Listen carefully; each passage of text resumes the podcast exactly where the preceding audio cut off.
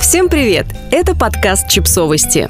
Мы знаем все о детях. Фразы и поступки родителей, которые смущают окружающих. Журналисты HuffPost Life в соцсетях попросили читателей рассказать, чем больше всего их раздражают родители. Любые, не только свои. В нашем подкасте собраны некоторые ответы.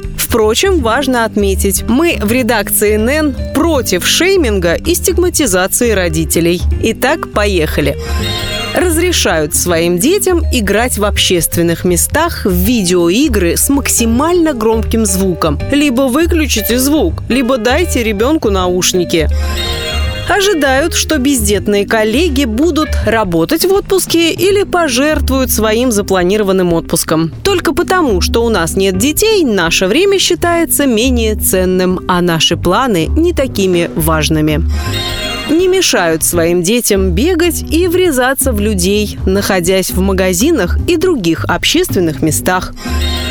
Уверены, что бездетные люди ненавидят детей рассчитывают, что могут переложить дополнительную работу, более поздние часы работы, праздничные и выходные смены на бездетных коллег. То, что у меня нет детей, не означает, что мне нечем заняться в свободное время заявляют с намеком на вас. Я никогда не знала настоящей любви или смысла жизни, пока не стала матерью не прилагают никаких усилий, чтобы как-то помешать своему ребенку рыться в моих вещах у меня дома или в магазинах, ресторанах. Это вообще мое любимое используют фразу «я как родитель» в отношении вещей, которые не имеют ничего общего с воспитанием детей считают, что обладают монополией на усталость и стресс.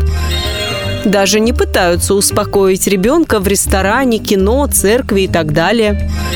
Уверены, что у нас не может быть никаких мнений по поводу воспитания детей только потому, что детей у нас нет разрешают ребенку пинать ногами спинку сиденья в самолете и ждут, что вы в случае чего с радостью уступите им свое заранее забронированное место заявляют, что все наши взгляды на воспитание изменятся, когда мы станем родителями, если мы, например, говорим, что не будем наказывать ребенка. Утверждают, что материнство или отцовство – это лучшее, что с ними когда-либо случалось, после того, как безостановочно жаловались на детей и постоянно орали на них. Оправдывают плохое поведение ребенка сексистскими комментариями вроде «ну, мальчишки всегда остаются мальчишками» используют своих детей для вирусного контента в соцсетях, особенно когда ребенка для этого пугают или позорят перед камерой спрашивают, а у тебя самого дети есть? Когда ты, например, возмущаешься, что их ребенок мучает котенка. А что обо всем этом думаете вы? Подписывайтесь на подкаст, ставьте лайки и оставляйте комментарии. Ссылки на источники в описании к подкасту. До встречи!